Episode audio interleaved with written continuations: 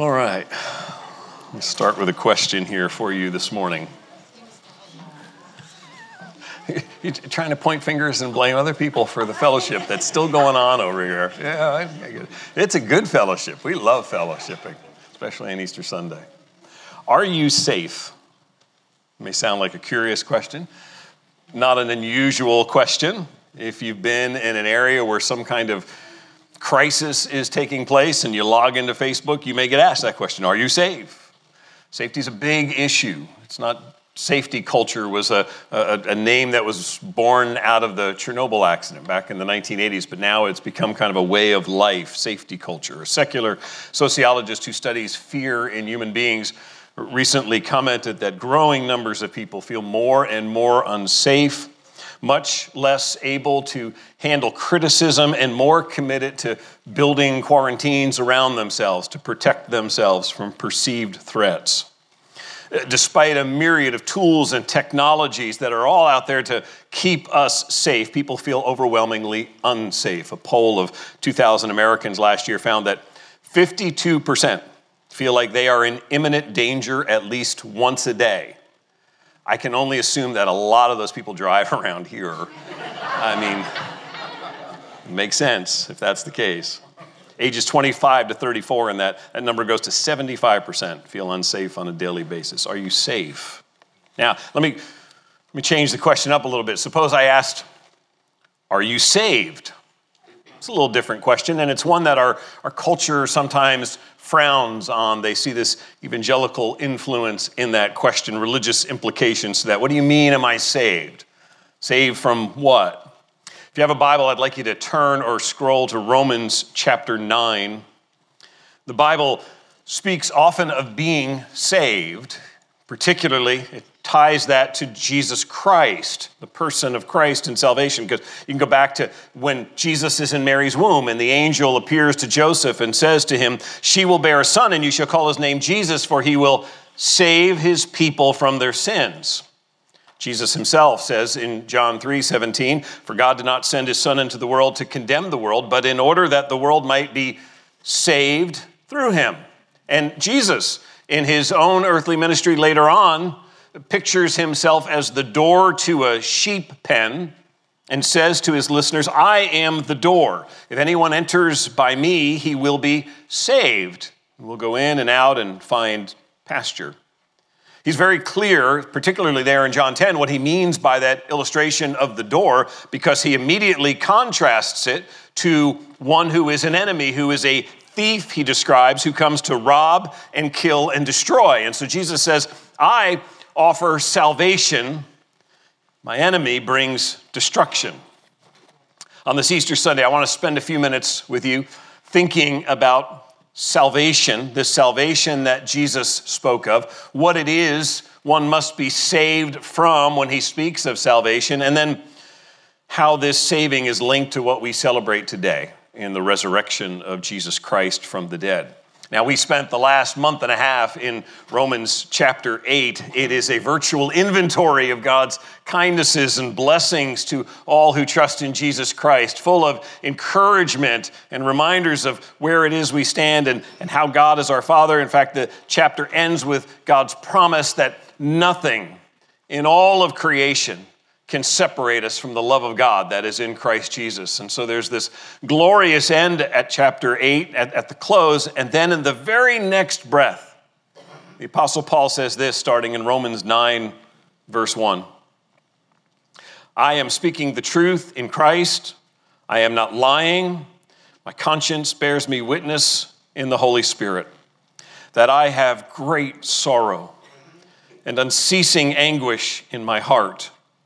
For I could wish that I myself were accursed and cut off from Christ for the sake of my brothers, my kinsmen, according to the flesh. If chapter 8 was a glorious mountaintop about life in Christ, chapter 9 begins in this valley of sorrow. For all of the blessings that Paul has just recounted, all of the overwhelming goodness of God, he now says he is overwhelmed with anguish because so many of his fellow Jews are separated from Christ. They do not believe in the Savior that he is proclaiming to them, to the point that Paul says he wishes that there would be a way that he could trade places with them. Paul says, I wish that I would be the one cursed away from the presence of Jesus Christ. That's really what verse 3 intends there when it says, I wish that I were accursed and cut off from Christ. It's the idea of a, a judgment that separates one, that the curse, the judgment is to be apart from Christ, to be separated from Him. That's the condition Paul sees so many of his countrymen in. Ephesians 2:12 tells believers that we need to remember when we were separated from Christ, how we were once without hope and without God in the world. For Paul, who had been an enemy, an avowed enemy of Jesus Christ, had been graciously saved, drawn to, to Christ himself, and, and brought into that family and redeemed. Now he's having to face countrymen that he loves people that are near to him, and, and is just overwhelmed with grief that they are separated from Christ. That here stand those who are in the grip of an enemy who desires nothing but death and destruction for them. And here is a Savior who offers them peace. How could they be separated? Next chapter of Romans echoes this sentiment from Paul. If you look at Romans 10 1, says, Brothers, my heart's desire and prayer to God for them is that they may be saved. Paul was in anguish with a burning desire that the people he loved be saved. Okay? I'm sorry, just making sure. Okay.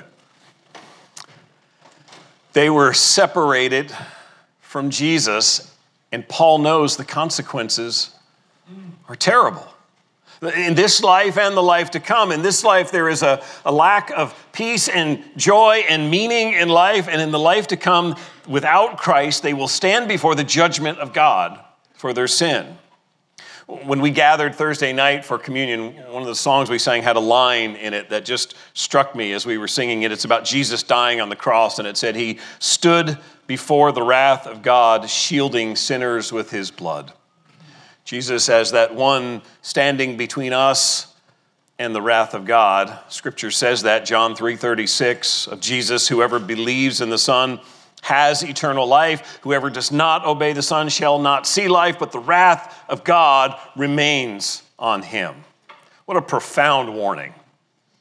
The most dangerous place you can ever be it's not the front lines in a battlefield, not having to walk to your car late at night on an unlit street. It's not even hearing those words from the doctor that says it's cancer. The, the most dangerous place you can be is to remain in the same condition in which you enter life as an enemy of God, as one who is not trusting in Jesus Christ and who's not obeying him, and who, apart from faith in Christ, remains separated from him because in that place there is no peace with God. Romans 5, by way of contrast, puts it this way Romans 5 8. God shows his love for us in that while we were still sinners, Christ died for us. Since therefore we have now been justified by his blood, much more will we be saved by him from the wrath of God. For if while we were enemies, we were reconciled to God by the death of his son, much more, now that we are reconciled, shall we be saved by his life. Understand that what he's saying is without Jesus, you are an enemy of God. You are an object of God's wrath and in need of being reconciled to him. That is, made at peace with God, with your Creator. And so, apart from trusting in Jesus Christ and his death on the cross, there is hostility between you and the God who made you, and that is simply because God does not ignore sin. God must deal with sin. He is a holy God. Jesus died on the cross to take the, the punishment that you and I deserve. He endured the wrath of God in order to shield us from that wrath if you will turn to Him and be saved. But if you reject Him, you are in the most unsafe place you could possibly be. Now, again, here's the irony that I alluded to at the beginning. For as much as people crave safety, few embrace the Bible's teaching on this salvation. They desperately want to be safe from insults, threats, opposing points of view, from just about anything that might ruin their day. But the salvation that God says every person must have, they desperately need, is one that people in Paul's day and in our day, people are running from. They are rejecting that. Why? Why do people turn away from the salvation offered by Jesus Christ? Paul begins to answer that for us. Verse 2 of Romans 10, he says, For I bear them witness that they have a zeal for God, but not according to knowledge. He says, I'm longing for them to be saved. And, and I know that they've got this emotion, this kind of passion, but they lack knowledge.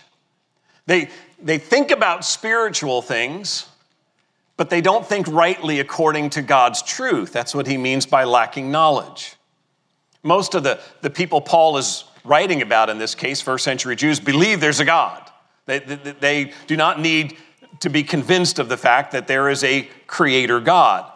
Many of the people that you talk to today or you encounter believe that there is something, there's something supernatural, there's something beyond us. They have some kind of rudimentary sense of God, the, the, the, the, second of the 12 steps that many people um, speak of. And when they are battling addiction, says, I came to believe in a power greater than myself. It's that sort of underlying assumption that there's, there's someone, something, a longing for spirituality. People often talk about faith in a very generic way. I have faith of some kind.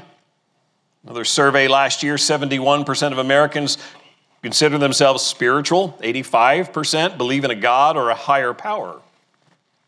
The Bible does affirm that man has these thoughts because these are innate to us by the way God created us. Romans 1 describes man as being a worshiping being. We are created with this desire to, to worship. You see that in, from the earliest days in your children when the athlete or the celebrity or the other person that they admire, they want to be like, they want to dress like, they want to follow after that person, they want to get close to that person if they can. And we carry that on through all of life. We, we crave things, we desire things that we want, that if I had this, if this was closer to my life, just think what my life would be like and how much better it would be. That's, that's worship.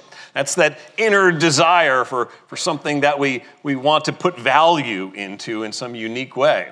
And Ecclesiastes 3 also affirms the fact that we have this built in hunger for believing that there's more than just this life. It speaks of putting eternity in our hearts, and really it's just this picture that man has this innate sense that there's something more. There's something out there. There's something beyond the 70 odd average years that people get on the earth. And we ponder that, and yet, sadly, spirituality and generic faith are not the same as God's truth. And people turn to the creation instead of the creator. They ponder these things of worship and life and eternity apart from the purposes and design of their creator God. And so, if you see verse 3 in Romans 10, it says, For being ignorant of the righteousness of God and seeking to establish their own, they did not submit to God's righteousness. Here's the next piece of his answer. Well, why do they not embrace Jesus as Savior? First, they, they lack this knowledge of God's truth, but really the glaring way that that shows up is how they perceive right and wrong, how they set that standard for what is good and evil. And the point that he's making here is that, that they derive they seek to derive their own righteousness. They seek to make their own standard. That, that word righteousness is not one we use necessarily in everyday language, but the concept is not new. The, the idea that people want to establish their own standard of right and wrong is what Paul's talking about here. That's, this is why so many people will say, I'm a pretty good person. How so? What, uh, based on what? How, how do you judge that? Well, I mean, I'm a work in progress not perfect. We all, we all caveat that, right? I'm not perfect, but I try to help people where I can. I, uh, spouse wants to go to a certain restaurant for dinner, I go along with my spouse. I don't, I don't call my coworkers names. at least to their face, right? well, so do you gossip about them? Well, everybody does. And here's where the, the standard now starts to waver. Everybody does that. Um, do you ever resent the fact that your spouse always wants to go to that restaurant? Well, maybe, but it's okay, you know, I just grumble about it inside. The, the more subjective my standard of right and wrong, the more flexible and generous I can be to myself. That I'm okay. I'm a good person. And so if it comes down to some question of, of I die and I have to stand before someone, I can still say, yeah, I'm not that bad of a person. And that's what verse 3 is talking about when it says that they are seeking to establish their own righteousness. And the reason that happens is because we don't want to be told what to do. We don't want an external standard that says this is right and wrong. We want to be able to, to do what we want and say, if, if, I, if I want to be selfish, I'm going to be selfish. If I think lying is warranted in this situation and it'll get me out of something, then so be it. If, if this person has done something, then my anger is justified. If this is the person I want to sleep with, I can sleep with who I want. I generally don't want to be told what to do. I simply want to set my own standard. That's why Romans 1 at the very beginning says, We are unrighteous and ungodly by nature.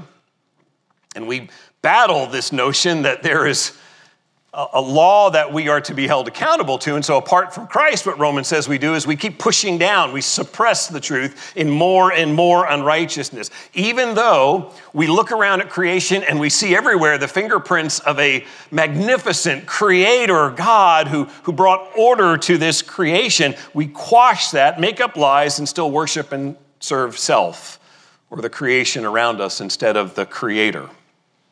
That, that's why the world embraces the notion that there is no all powerful ruling God who holds man accountable, because if he does, then I'm responsible to him. And there's a holy God that I must answer to. It's much easier to dismiss his commandments as just another archaic set of laws. That's what Romans 10:3 is talking about. I'd rather pick and choose from a menu of so-called spirituality, the things that I want to believe, accept, be under, than to put my faith in a holy and righteous God.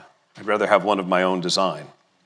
Problem is, the Bible continues to emphasize that there is a creator, there is a wise, powerful, loving, just, self existent, eternal God who made this universe and everything that is in it, which means then he has the right to rule it. It's his and he can establish the, the do's and the do nots. We don't get to be little gods who decide what's right and wrong. Our Creator has, has done that. And he's not vague about right and wrong. He's very clear because it already speaks of the righteousness of God. He is a holy God. His standard is perfect, and none of us will ever be good enough to meet his righteousness. In fact, Paul will go on in this passage, and particularly in verse 5, will speak to the person who says, Okay, okay, fine. So there is a God, so I'm just going to be good enough to please him. And what Paul goes on to say in, in, in verse 5 is listen, if you're going to take God's law and obeying God's law as the standard, here's what God says be perfect. You, you must keep it entirely all the time. That's the only standard because anything short of that is breaking God's law. And Jesus affirms this. If that sounds old and archaic, remember Jesus in the Sermon on the Mount says, Hey, I know you all are thinking about God's law, and you have this view of God's law that it's primarily about words and actions. It's primarily about the stuff that goes on externally. And what does Jesus do? He says, I want to tell you, God's law applies to your heart. And so if you are churning with anger at that neighbor of yours that just is the one making noise at all hours of the day, and yet, I will not say anything to that neighbor, and yet inside you want to kill that neighbor. That's sin.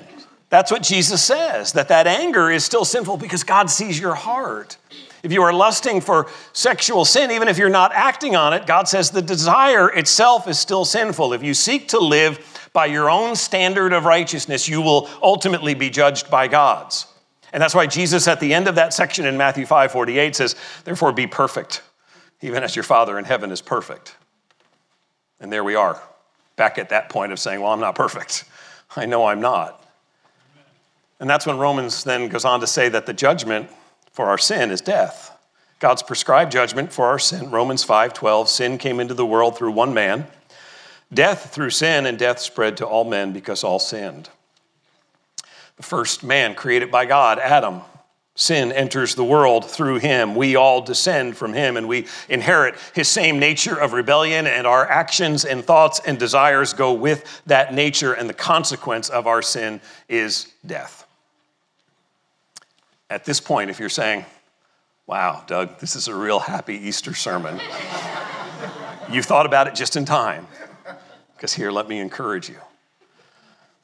This is why around the world, followers of Jesus Christ today are singing and rejoicing.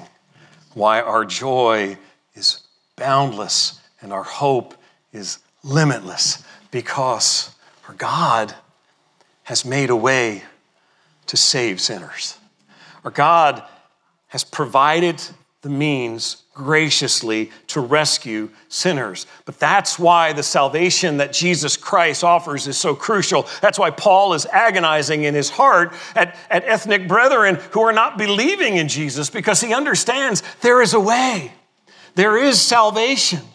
That Jesus, when he died on the cross, took our sin on himself and became that substitute that died in our place so that we do not have to bear the wrath of God. Jesus met the Father's requirement for perfect obedience in his life and therefore is the sinless sacrifice that can pay for it and receive the wrath of God and cover our debt of sin. And so that the call for you and I now is not trying to earn our way into God's pleasure, perform our way somehow. It is to believe. And that's what Paul says if you look down at verse 9.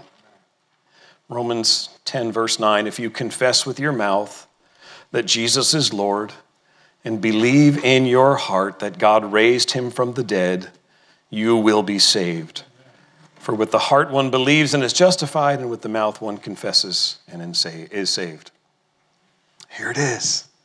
Here is salvation. Here is eternal safety. Earlier in Romans, it said that the wages of sin, what we earn for sin, is death, but the free gift of God is eternal life in Christ Jesus our Lord. Deliverance from the death our sin deserves was accomplished by Jesus Christ in his dying on the cross. And so Romans 10:9 now can say, God requires two things of you. Both are rooted in faith not in performance, but in faith. He commands belief and he commands confession. The belief is about what we're celebrating today to believe that Jesus Christ, as he said he would, not only died, but rose from the grave. His death is crucial.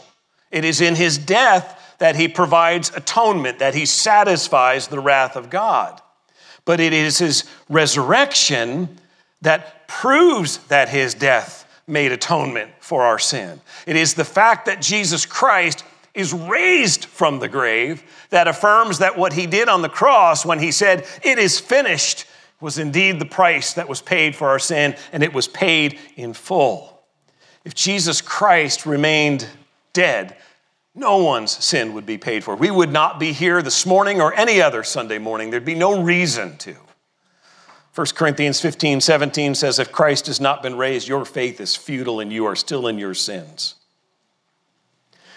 But because Jesus Christ rose, we know that God's full and just wrath was satisfied in him and in his death. And so, believing in the resurrection is to believe that Jesus Christ came, lived a sinful life, submitted himself to be crucified on a cross, and in doing so, bore our sin on the cross, and he died, was buried, and then rose to eternal life, rose to conquer sin and death. Along with believing in the resurrection, the other command he says is confession to confess Jesus as Lord.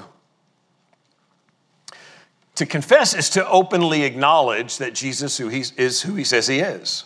That's really what this means. Would to confess Jesus as Lord is to take Jesus' word in the Gospels, and when Jesus says, This is who I am, it is to say, I believe this is who you are. And so when Jesus Christ says, I am the light of the world, and if you do not walk in me, you walk in darkness, then we say, That's what Jesus says. And Jesus says, I am living water, and I am the only one who can eternally satisfy the thirst of your soul we believe that Jesus is who he says he is. When Jesus says, I am the way, the truth, and the life, when he claims to be eternal, before Abraham was, I am. Abraham, 2,000 years ago, he and I hung out together. I, I, I was there because if you've seen me, he said, you've seen the Father.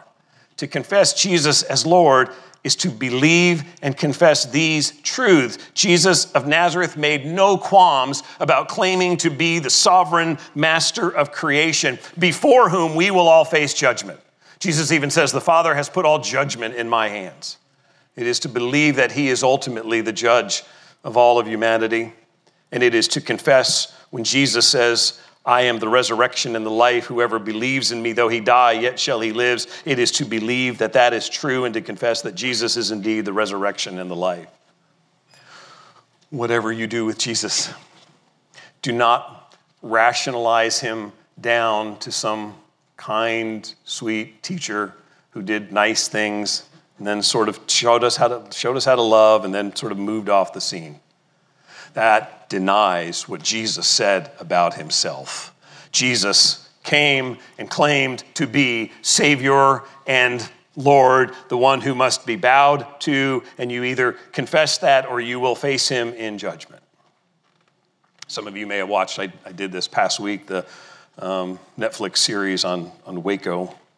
Uh, if you're not familiar, it's, it's uh, several episodes that kind of walk back through the cult that was in Texas, in the outside of Waco, Texas, in the 1990s, and the, the leader of that cult who claimed to be God's chosen.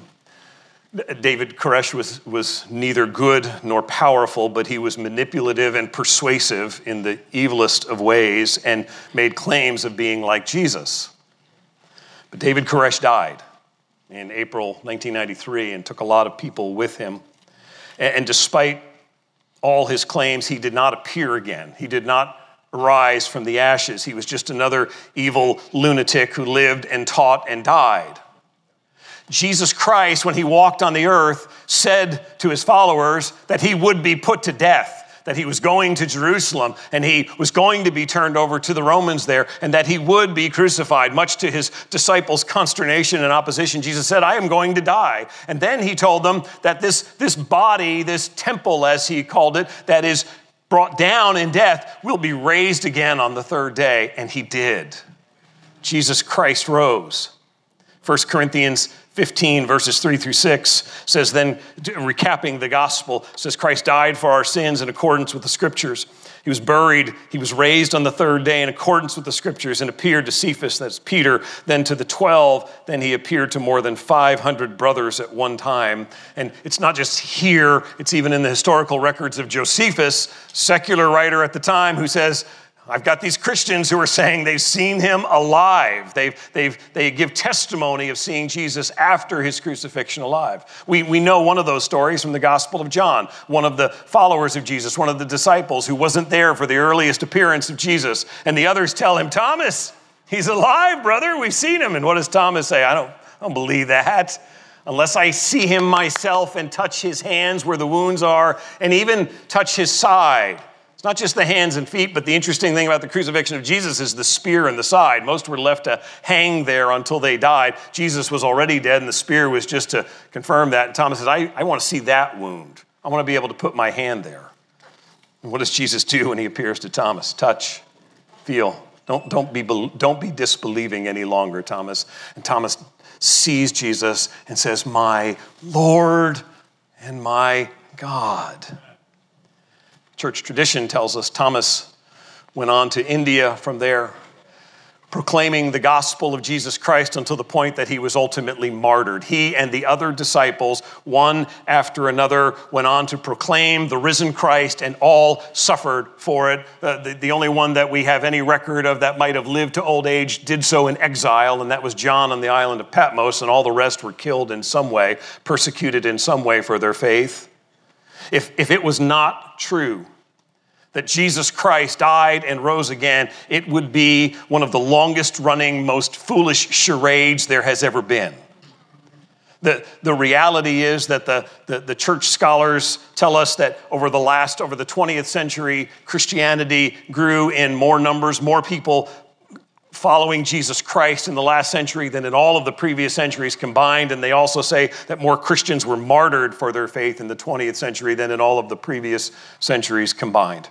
How absurd would it be that we would carry on with this preaching and suffering and persecution in the name of a guy who died 2,000 years ago if he was never heard from or seen again? But he is risen. He is risen. Our Savior lives. Jesus rose. And my friend, salvation, if it is not already, it can be yours today. If you will simply confess to Him, I'm a sinner.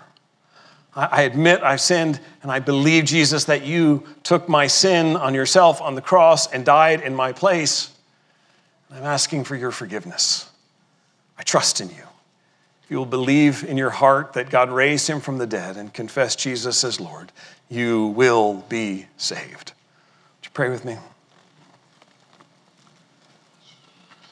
Lord, I pray that today, for some, whether here or listening online, that today would be the day when they would come to a place of you opening their eyes, causing them to see this truth, causing them to come to the place of saying, Lord Jesus, I, I believe now, I trust in you. Lord, would today be the day that you would graciously save sinners Lord, thank you for the, the precious news of the gospel, for demonstrating to us through the scriptures how unable we are to save ourselves, how sinful and helpless we are, and how much we are in need of a Savior. And thank you for providing that Savior, your Son, Jesus. And Lord Jesus, our thanks seems so much of an understatement to acknowledge the, the depth of gratitude in our being for your rescue. Thank you for humbling yourself to come to earth as a man and to give yourself in obedience to the Father's will, even to the point of death on the cross, the shame and the pain, and the suffering, and the wrath endured for all that is ours. Lord Jesus, we love you and thank you. And I pray, Lord, that as a body of believers here in Lorton, that we would be those who would respond to the call, that we would be ambassadors of Christ, constrained by his love, pleading with others, be reconciled to God. There is a a loving and gracious Savior who's also just. And we appeal to you that you would turn to him and find hope. Lord, we pray all of these things this great day, and we commemorate the resurrection and ponder the, the reality that our Savior lives anew. It's in His name that we pray these things. Amen.